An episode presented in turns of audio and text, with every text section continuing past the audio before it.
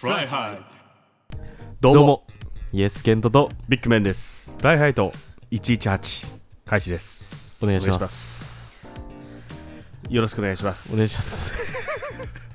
よろしくお願いします。えーまあ、今回は、えーワールドカップのことをちょっと僕が調べたので、えーまあワールドカップ開催にあたってどのような、まあ、お金事情というかをちょっとこうメインに、えー話していければなっていうところとまあ最初は一応メッセージ募集してたのがあったのでねそうですね。それをあのー結構前のエピソードでサブスクねうん、どんなもの入ってますかと。結構僕らは入ってたなっていう話をしてじゃあみんなどれぐらい入ってるのかなっていうのが気になったのでちょっとそこを、えーメッセージいただいたのをちょっとこう紹介していきたいなと思うので早速じゃあもうメッセージ読み上げてい募集のきましょうか。読み上げていきますかあれもやっぱちょっと痛いんだよね。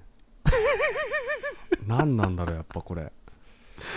前歯。歯歯は痛くないの。何なんだろうね、うん、すごい今支障が出てるな。今痛くなってきた急に。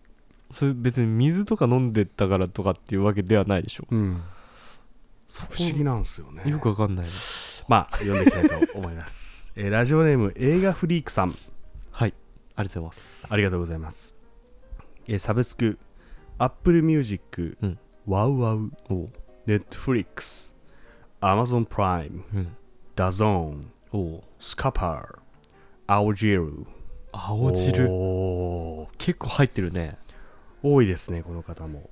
まあイエスケントさんと同じ時期に家族がコロナ感染して濃厚接触者となりました。はい自宅待機期間中大量に映画ドラマ見ました、うん。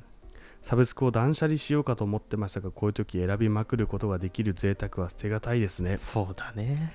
やっと待機期間が終わるのでこんなに見られる時間はなくなりますがしばらくはこのまま継続しようかと思ってます。やっぱそうだよね。なかなかね踏み出せないいよね。そう断捨離しようとしてもねそうなんですよ。サブスクって。僕も YouTube プレミアムねさっき話しましたけど、あのやめたんですけど、うん。やっぱ俺にはあいつしかいねえと思って またねサブスクを開始してしまうというような。広告があるからね。そうなんですよね。あのテレビでつないで俺見るんだけど、うん。YouTube そうするとやっぱ広告途中で入るじゃん、うん。10分とかの動画だとさ。そうなんだよね、うん。そうするとうんテレビでつないでるとその広告入った後がちょっと先行っちゃうんだよね映像が。あでそうなんだ。フリーズした状態でそこに間に合ったら動き始めるみたいなのだからちょい飛びしちゃったりとかするんだよね。ちょっとそこまためんどくせえなっていうところはあるんだけどなるほどなるほど。YouTube プレミアムだったらそれがないのかと思うといいなとは思っちゃうけどね。YouTube まあそうだねでもねやっぱ Amazon ネットフリックス。強いね。俺もコロナの時せなって、まあ、結局はネットフリックスでワンピースが溜まってたからワンピースをめっちゃ見てたんだけどやっぱりあるとないで全然違うからで結構見てたね動画を、いやそうだよね、うん。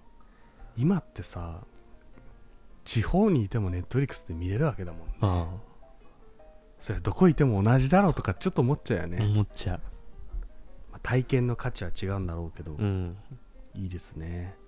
サブスク逆に断捨離した人の意見を聞いてみたいね感想をね。そうだね。サブスクを断捨離して人生どう変わりましたかと。確かに。参考になるかもしれないしね、うん。やっぱしなかった方が良かったっすみたいなとかもあると思うしいやね。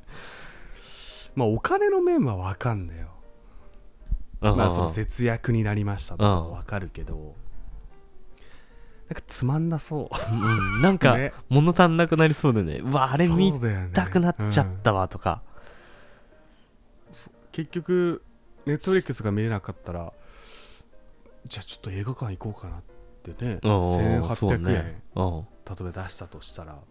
いやネットフリックスが安くないですかとかね、うん。なるしねなんかいくらでも対抗できそうな 気がしてきました。メッセージありがとうございます。ありがとうございます、えー続きまして、えー、ユースゲさんですね。はい。えー、アドビ系はほとんどサブスク入っっております。あとは最近トヨタのキントも入ってます、えー家族がいるのですが車はシェアしていく時代かなと思い思い切ってサブスクにしました、えー子供にはディズニーを見せたのでディズニープラスもサブスクしてます。とのことです。なるほど。結構ましたね。トヨタのキントってまあカーシェアリングってことか。そうそうそうそうそう。あなんかああるよね。CM で見たことある。やったことないけど。あでも俺それで今思い出したわ、うん。俺カーシェアリングまだ入ってるわ。あれもサブうん。あれ月額なんだっけ？ごめん。うん。うん。多分そうだった気がする違ったかな？年間かな？覚えてないけど確かそうだった気がする、あでもつどつどじゃないってことだあよねきっあとね。そうだった気がするんだよな。なるだそれも確かに俺やってるわ。そしたら。いやそういうのもね多いねシェアね。多い。アドビのサブスクほとんど入ってるっていうのもすごいめっちゃ高い気がする。高い気がする。多分6500円ぐらいすんだよねあそんなする？全部あ全部？あそっか、うん。全部だとそうだよね。たでも単発だとねなんやかんやなんか違うのとか使えないしね。それしか使えないってなったら他のも確かに欲しくなっちゃうから。なるほどな。シェアの時代ですね。ディズニープラスもいいねでもさ逆に周りにあんまディズニープラス入ってる人あんま聞かないんだよ聞かないね。でもやっぱネットフリックスとかでディズニー見れなかったりとかさあのマーベル好きな人とかもいるじゃん。あー。あれ結局ディズニープラス入っちゃえばマーベルも見れるから、あのアベンジャーズ系とか全部見たい人とかは、ディズニープラス、がいいのか、うん、入ってる人多いし。で今ディズニープラスも結構ディズニーだけじゃないのもうん配信し始めてるから、ああなんかオリジナルのも作ってるもんね。もあるし韓国とかもあるそうそうそう韓国国とかもあるからそしたらまあ別に結子供局そこかいってう。ん、韓国かいっていう。だから結構いいのかもしんないねディズニープラスの方が。ジブリってサブスクないんだない。ないんだやっぱり。あれだけないかもしれないわ昔からだってネットフリックスとかでもやってないもんね。やってないジブリプラスとか作ったらめっちゃ強そうなのにな。確かに。今さ俺思い出したけどディズニープラスできたけど俺一回アメリカ行った時にネットフリックス開いたら、うん。ネットフリックスにディズニー系も入ってたんだよね。ああそうなんだ、うん。やっぱ国によって違うなるほどだなっていうのがあるから。その時はでもディズニーって言ってもあの実写版のあの美女と野獣だったんだけどあれって結局ディズニーだからまあそうだね。日本だとネットフリックスで確か出てないんだよね。あそうなんだ、うん。だそういうのがあったからやっぱ国によってちょっとこう違うものがあるなっていうのがあったね。確かになちょっと今調べてんだけどうん出てこないねあんまね。あそうなんだちょっとビッグマンだけでそれをそうなんだって思われても。何がそうなのか。日本以外では配信してるところもあるんだ。ネットフリックスで。ジブリ？うん。あそうなんだ。うん。日本を除く。アメリカカナダ日本を除く。えー、じゃあヨーロッパとかもしかしたら見れるかもしれないってことか。なるほどね。そうそうそうそうそう。そうなんか国によってやっぱちょっと違うかそらっか制作委員会の窓口権の話か。 DAZN もそうだったね。ヨーロッパ行って見た時とか。あこのリーグめっちゃ見れんだとか。メジャーリーグサッカーもブラジルだと DAZN で見れるらしいね。あそうなんだ。書いてあったそれが。もう全然違うもんねそうれもね、ん。国によってまたちょっとず J つリーグって見れんのかな？イタリアとか。あ俺なかった確かうん。イタリア行った時 DAZN 開いてたけどなかったかな。でもなんかあの あマイゲスケンと喋ってたっけ？メジャーリーグサッカーが Apple で見れるって話してたけど、あれだと結局全世界で見れるっていう話だもんね、うん。なんかそういう方が本当はいいよね。本当はそっちの方がいいんだよね。でもそうなると多分ブラジルで見てた人たちは DAZN で見れなくなりそうだけどね。そうだね。 Apple が買っちゃったってことは、確か難しいですね。そうなるとだから結局ね Apple も課金しなきゃみたいにになっちゃうからね。ね。ありがとうございます。ありがとうございます。結構長いメッセージが来てますね、うん。ラジオネームピーポーランドさん、えー私のサブスク。 Netflix、 Amazon などなどは当たり前のようにサブスクしているのですが、かっこというよりも Netflix などは電気代のように社会インフラになりつつありますよね。まあ確かに。まあ、意外なところで言うと最近レンティオというサビスサブスクサービスを活用してベビーカーのサブスクを始めました。おコンビという人気のベビーカーを乗り換え放題パックで月額3500円です。ほうほうほう。子供の成長に合わせてサイズを変えたり気分で色を変えてみたりとにかく乗り換え放題なので用途に合わせて使用しています。なるほど。子供が成長してしまうとベビーカーは使使わなくなってしまうのでこうしたサービスを活用した方がいいのではと思いスタートしました、エレンティオは他にも家具家電などさまざまなサービスを展開しておりますのでぜひ2人 ,2 人も後ほど見てください。シェアサービスはある意味ある意味でこうサステイナブルな取り組みかなというふうにも感じておりますという。確かにメッセージですねこれレンティオの人がメッセージ書いたんですかっていうぐらいのなんかちょっとこうそうね分かりやすい。宣伝っぽい感じですね、でも確かにこれあるね。家族で子供いる人とかだと、ベビーカー買っちゃうと、うん、なんかでも俺のイメージ昔はさお下がりとかじゃないあっけどた、多分そういうのが今ないんだろうねあうんん、なまりね。いんだろうね。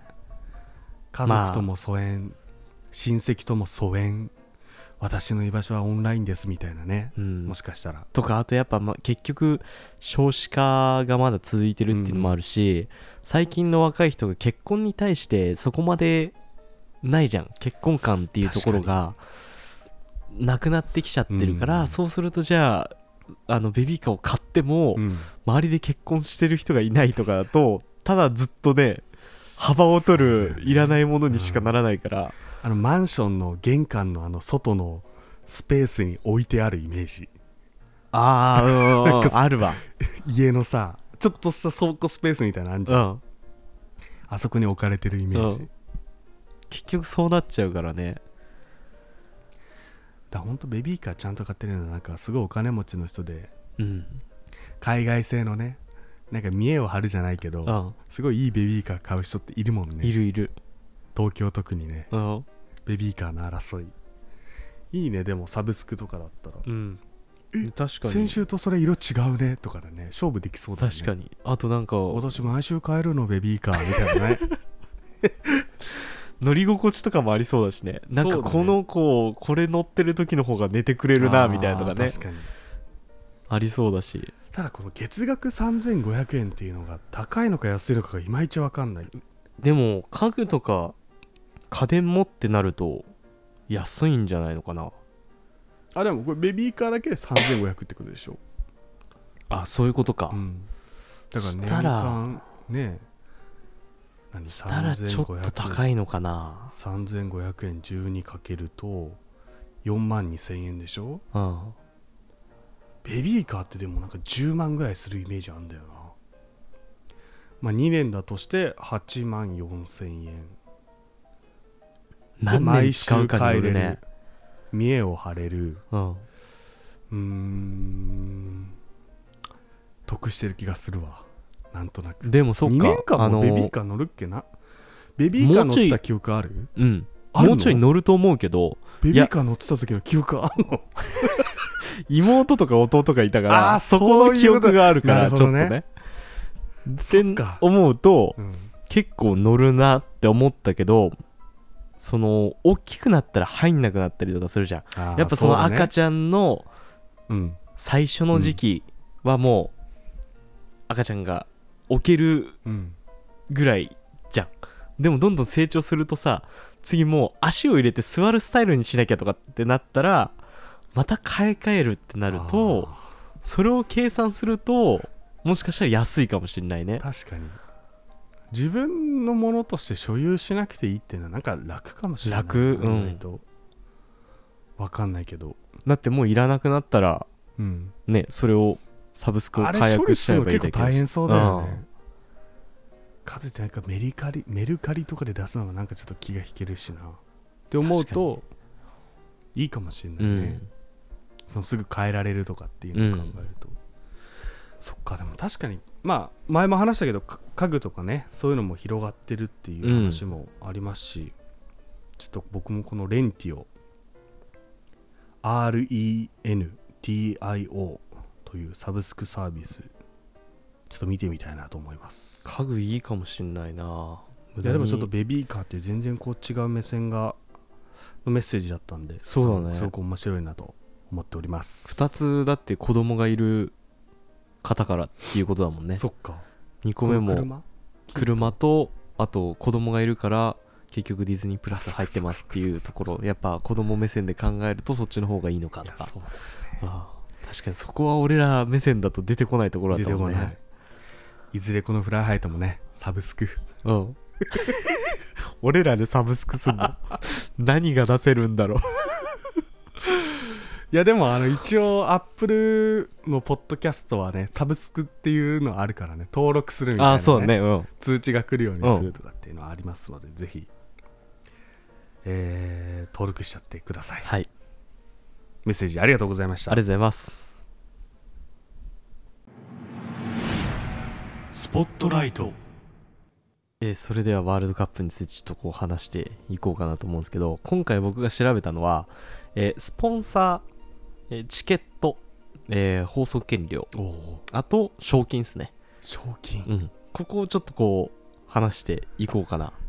カタールワールドカップのお金のはい。話ですね、と、まあ、カタールの情報を多めで入れようかなと思ったんですけど、まだそこまで出てきてないっていうところが現状、うん、実際こういうのって大会が終わってうん。その総集計みたいな感じで出ることが多いんで、えー前回大会までロシア。ロシアです。大会までのをちょっとこう振り返りつつ今どういう感じになってるのか？サッカーワールドカップについはい。てちょっと話していこうと思うんですけど、まずスポンサーについて、ね、話していこうかなと思うんですけど、えーこのワールドカップの、まあ、総収入全部の合計の収入の、まあ、3割が一応スポンサあでもそんぐらいなんだ、ー、うん、で出ているとでまあスポンサーは一応3種類の形態に分類されてまず、えー FIFA パートナー、うん。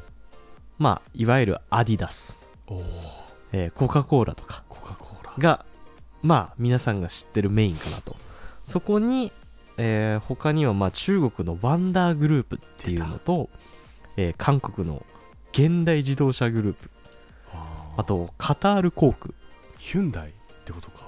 そうだね。うんであとカタールエナジカタールエナジー？ーエナジカタールエアラインは聞いたことあるけどカタールエナジーなんてあん。だ、ーであとビザっすね。あビザ。はい。これもまあ王道王道っすね。で、えーこので次が、まあ、ワールドカップスポンサーっていうのがあってこの中にはまあシンガポールのクリプトドットコムっていうやつ、えー初めて聞いた。ここら辺は多分、うんあまり聞かないかもしれない、うん。で中国のビボああのわかる。動画の配信サイトのやつか、であと中国の乳製品メーカーメニューって読むんかな。わかるわかるよ。うん。が入ってて、でまあこれは皆さんご存知だと思います。マクドナルドっすね。マクドナルド、うん、だここでメインで分かるのはマクドナルドぐらいかな。っそうだね。ていうところになるんですけどまあそういうのがあってでえじゃあ日本の企業一つもないんだ。日本の企業は今一つもないです、悲しいね。うん、昔は何社かこう入ってたんだけどそそれがどんどんどんどんなくなってって今日本の企業はゼロになってると。悲しい。で今すごくなってるのがまあ半数以上がほとんど中国とアジアの企業がスポンサーになっているっていうところがあるんですよね。なんか昔のイメージ、まあこんなん言ったらあれだけどさ、うん。漢字がなかったもんね、うん。漢字って雰囲気の漢字じゃなくてあの漢字の方ねうん。山水の字の方、はいはいはい。中国とかでよく見る漢字とかってことでしょ。読日めないもん、ね、本日本でも読めそうな漢字が出てきたりっていうことね。昔はえんな言ったらあんまよくないけどかっこいいスポンサーっていうのかな、ヨーロッパ、世界で知れ渡ってるうん。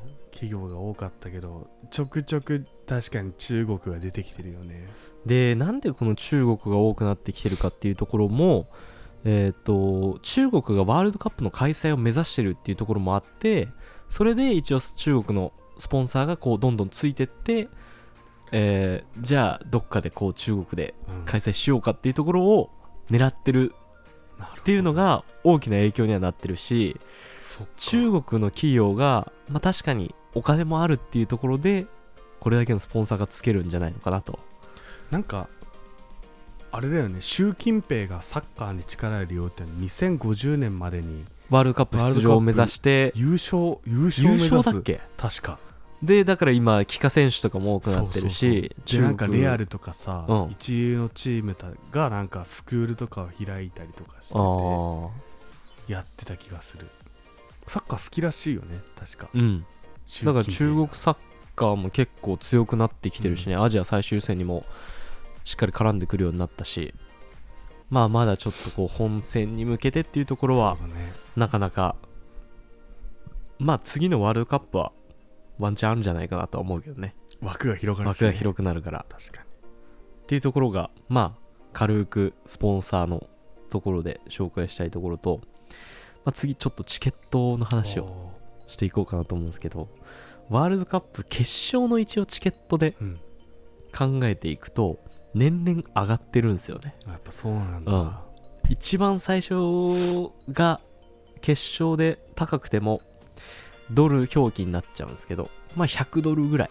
っていうところからスタートして。1万ちょっとうん、でまあ、えー2018年ロシアの決勝の最低価格でも455ドル、なるほど。5万円近くぐらいか、うん、で最高で1100ドルと。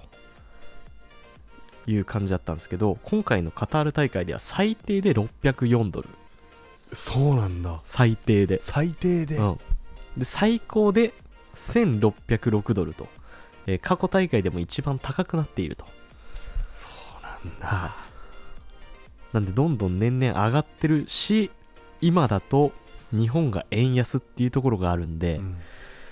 前回大会よりもほぼまあ2倍近くになってんじゃないかなというこのロシアが開催された時は1ドル大体110円ぐらいだったんだよね。あそうなんだ。で今で換算すると多分この前買ってる人でも130円1ドル130円ぐらいだと換算すると、この最低604ドルとなっても、もう結構な値段になっちゃうから。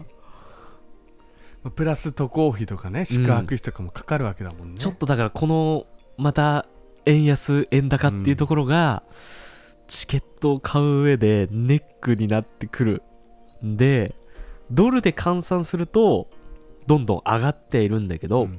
その円に変えた時だとどっかの大会ではちょっとこう安く買えたりとかしてる大会が為替によってね。によってちょっと変わっちゃうところがあるんで、うん、っていうところもまあちょっと面白いところであるし、うん。まあ、今後の大会でもチケットがどんどん高くなっていくんじゃないかっていうところが見通しとして読み取れるんじゃないかなっていう。なんかそろそろ共通の通貨が出てくるかもしれないねもしかしたらああ買う？FIFAPay で買うみたいな。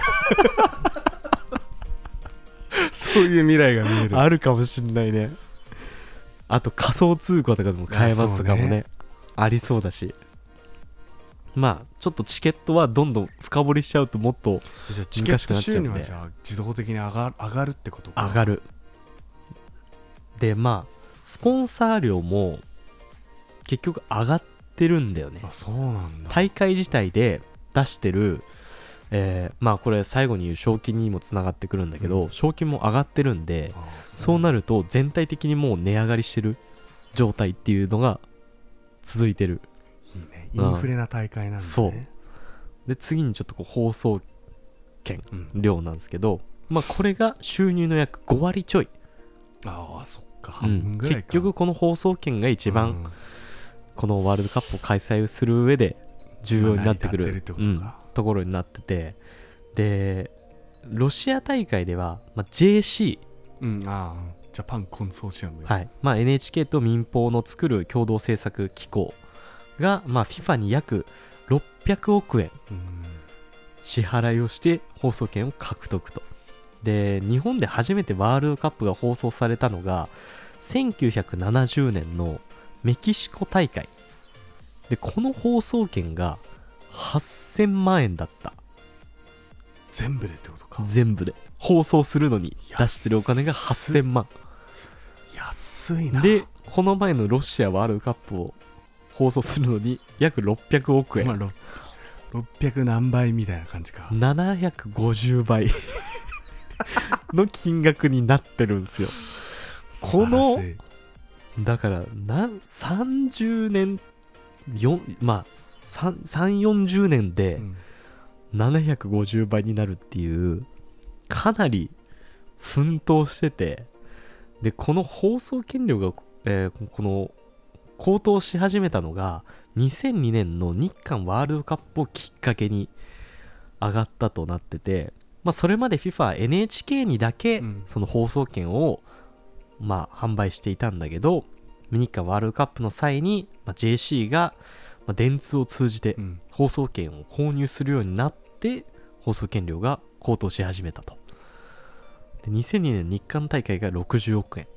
60億。か2006年のドイツ大会が140億円で2010年南アフリカ大会が170億円となっててで2014年のブラジル大会では400億円でここで急にバンと上がって、プラスロシアの放送権料が600億円になったことからそのまあブラジル大会で払った料金よりも約1.5倍にまで上がってるっていうことで、まあ今回そのカタールワールドカップ地上波でなかなか放送が戦とか限られた試合限られた試合しかできないっていうところをを考えるとこの600億円以上になってることは確実だなっていうところから、まあ買えなくなってしまったんだなっていうのが読み取れると。ね。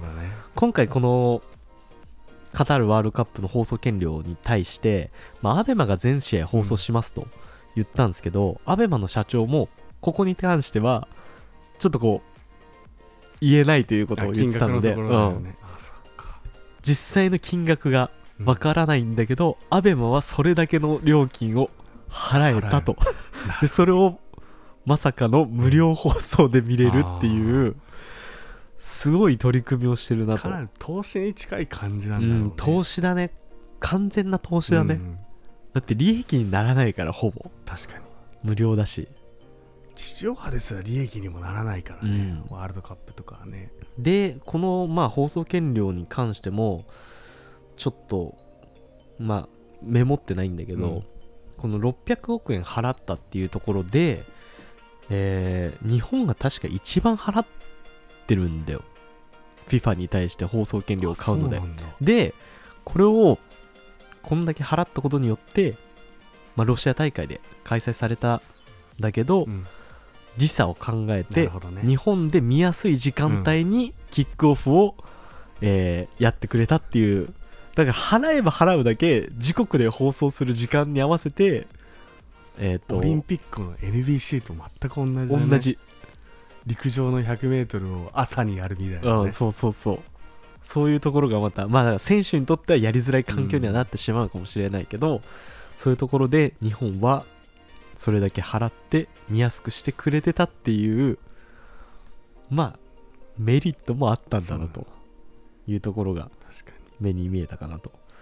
で続いて賞金っすね、はい。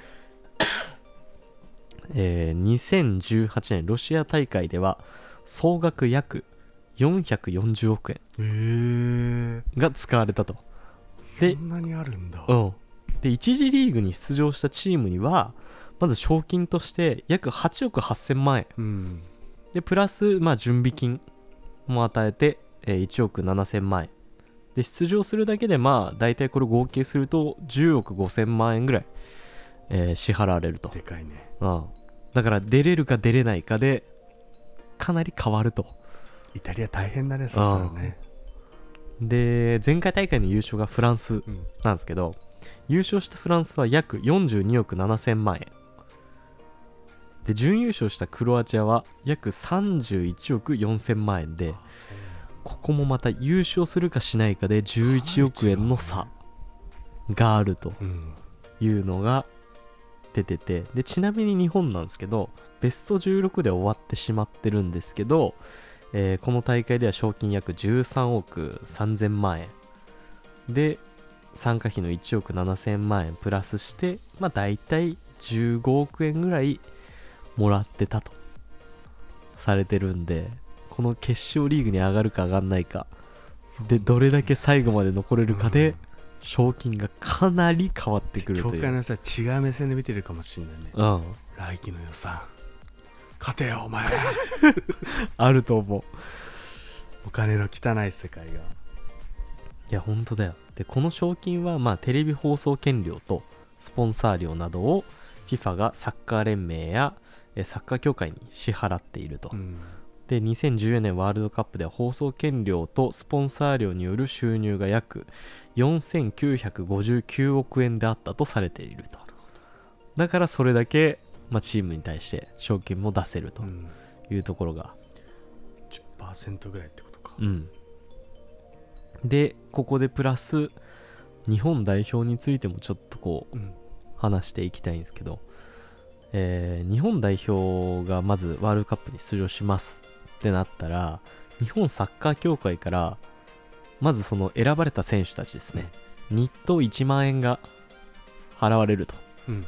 代表活動期間中にってことでそうそうそう。で今回ベスト16まで、えー進出してたということで、それまでずっと払われてたプラス、うん。さらに勝利給として1勝するごとに200万円支給されていたと。でかいね。勝てば200万円、うん。でプラスその日も活動してるんで201万円。入ってくると。でぷそうだよね。事前合宿とかやってるからそれも含含まそれも含めて。なんでまあ順位に応じたボーナスも多分設定されてはいると思うんだけどベスト16に進出したことでプラス600万円のボーナスが選手に支払われているっていうことでここもまた面白いなと思うところが、うん。選ばれるか選ばれないかっすよ。あワールドカップに選ばれれば一時的にこれだけ収入も入る。そうだね。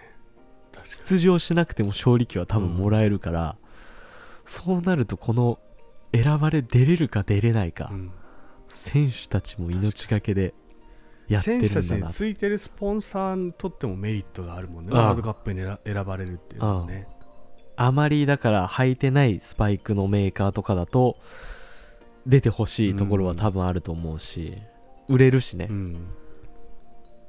だからこうやって考えるとお金の動き方ってあの短期間でやってるワールドカップでかなり動いてるんだなっていうと4ころが。年に一度だもんねワールドカップに関しては。で多分この勝利給とかもしかしたら上がんじゃねえのかなとも思うし。確かに。てか選手たちからしたらさ怪我のリスクとかもあるわけじゃん、うんで結構大変で責任もある仕事だからなんかそれなりにもらってもいいのになってちょっと思うよね、まあね。でもなかなかこういうところって俺らずっとさワールドカップ見てきたけど、うん。調べないと分かんなかったなっていうところが見えたから面白かったしこれを機にそのワールドカップの見方うん。あこいつら負けたからこんぐらいしかもらえないのかなとかっていう ちょっとお金の面もうん見えてくるんじゃないのかなっていうところは面白かったかなと思いますね。日当1万もなんか安い気がするけどな。うん。だって普通に働いてる人と同じぐらいでしょ？うん。新人とかと。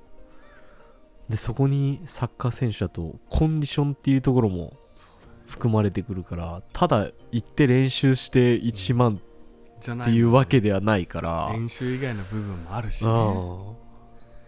確かに。難いしいよね。で選ばれたからよしって思っててもその前にヨーロッパでほぼ今ってヨーロッパの選手がメインで日本代表に選ばれてるじゃん、ヨーロッパってシーズン中じゃん。うん。でしかも始まってほぼすぐの状態だからそうなるとその前半で怪我した場合とかもう全部水の泡になっちゃうから。もう終わりだね。そこも考えてコンディション調整をしなきゃいけないっていう難しさも今大会はあるなっていうところが。今年の移籍のマーケットとかもさ、うん。ヨーロッパワールドカップを見据えてみたいなところも多少あるよね。あるある。だから活発化してきそうな。だから結構移籍してる選手ん。出場機会を求めて移籍してる選手も多いし、まあ、日本人も多いしヨーロッパでも、まあ、まだ移籍してない人とかもいるけど、まあ、今直近で言うとデヨングとかねね。バルセロナにいるデヨングもワールドカップ出るんだったら出場機会を求めて移籍した方がいいんじゃないかって思うけど個人的にはバルサ残りたいっても言ってるしみたいなこの難しい ね。どこを取るのかっていうところがまた難しいところになってくるし、あと意外とさ日本はワールドカップ盛り上がるけど、うん、ヨーロッパの人たちはそこまでそんな自国の代表チームに関心がそこまで高くないっていうのもあるんだよね。あクラブチームをやっぱり応援するのが一番だから、代表活動なんか余計なところに行って怪我させたくない怪我させたくないとかさ、うんうんうん、思ってる人もいるだろうし。確かにな。そこもまたちょっと、ね、日本人から見てる視点と海外の人が見てる視点はまた全然別かもしれないしね。でもサッカーワールドカップが一番世界で見られてるからね、うん。オリンピックとかよりも。でもそう考えるとやっぱり見る人多いのかヨーロッパでも多いんじゃないのかなとも思ったりもするけどね。でもやっぱ全世界で見られてるもんね、うん。ワールドカップの場合は。南米もそうだしアフリカでも見られてるし、うん。っていう感じはしますね、はい。ワールドカップ。今回だから最後終わった後にまたこのお金について出てきたら紹介したいなと思いますけど、ね、嫌な意味で出てきそうな気しない？あどれだけえ赤字になっえたかとか？えっとカタールワールドカップを招致するために使ったお金みたいな裏金問題みたいな。この前オリンピックでも出てたけど。今回だってちょっと調べてるとカタールの国家予算と同じぐらいお金かけてるとかって言ってるからねカタールは、そうなんだ、うん、国家予算と同じぐらい今回のワールドカップに対して数千億円ぐおらい金を動かしてるっていうのがちょっと記事もパッと見たことがあったんで。すごいね、うん。なんか今パリさん全然関係ない話だけどパリさん今日本に来ててすごい盛り上がってんじゃん、でパリさんのオーナーの人ってカタールスポーツいなんだっけな。なんか投資家？うんうんで国の組織なの。国が作った子会社でうん。でそこの人たちが投資してんだけどちょうどカタールワールドカップが決まった時に、うん。なんかカタールのサッカー自国のサッカー強くしなきゃいけないっていうのでサッカーに投資しようっていうのでうん。毎年カタール観光推進局から250億円パリにまずスポンサー出してるのとうんカタールの国家予算を使ってどんどんパリに投資してってうんそれで今パリさんがあんなネイマールとかすごい選手取るようになってってんだけど2022年に向けてやってる活動だからうんパリさんって2022年問題ってずっと言われててなるほどそカタの後がねールワールドカップが終わった後の投資がどうなっていくのかとかっていうのはなんかめちゃめちゃそのスポーツビジネス界隈で議論されてるらしい。なるほど。このままカタールがずっと寄り添ってくれるのかみたいなね。あとそもそもオイルマネーっていうのは将来的に絶対枯渇するのはもう目に見えてるからどうするのかとかっていう。カタールのサッカーもだから面白いんだよね今後ね。あそうそうそう。どうなんのかね。うん。結構力入れてたからね。そうそうあそこもだってキカの選手いたり帰化選手多い。でも育成も力入れてるからねね。UAE とかも強くなってるもんね。UAE も強い。なんでそこもまた今後触れられたら面白いのかなとそうですね。思います、大会、えーはい。以上ワールドカップの、えーお金事情でした。えーフライハイト終わりの時間が近づいてまいりました。はい。今日はサッカーの話してきましたけどちょうどこの後ですね、うん。えー配信が今18時だと思うんですけど、はい。19時20分からはい。E1 選手権。お。日本対韓国、日韓戦がトヨタスタジアムでありますので。最終節か。最終節だね。もうだからサバイバルの終わりみたいなラストマッチだね。うん、誰が選ばのかっていう。のアピールと、うん。勝ち負けはね正直この大会についてはどうでもいいと思ってるんですけどね、どれだけ選手がアピールできるかと思うから。ここで活躍した選手がサプライズに入る可能性とか高くなってくるんでね。全然お客さん入ってないっていうのはなんか話題になってたもんね。日本戦がもう人気ないんじゃないか。確かに。そうじゃないからねこのうん。子は、あくまでいい選手を見極める場として。そうっす。注やってるんで。目していただけたらいいなとはい。いうふうに思います、はい。ここまでの相手は？イエスケントと。ビッグマンでした。それではまた次回お会いしましょう。グッバイ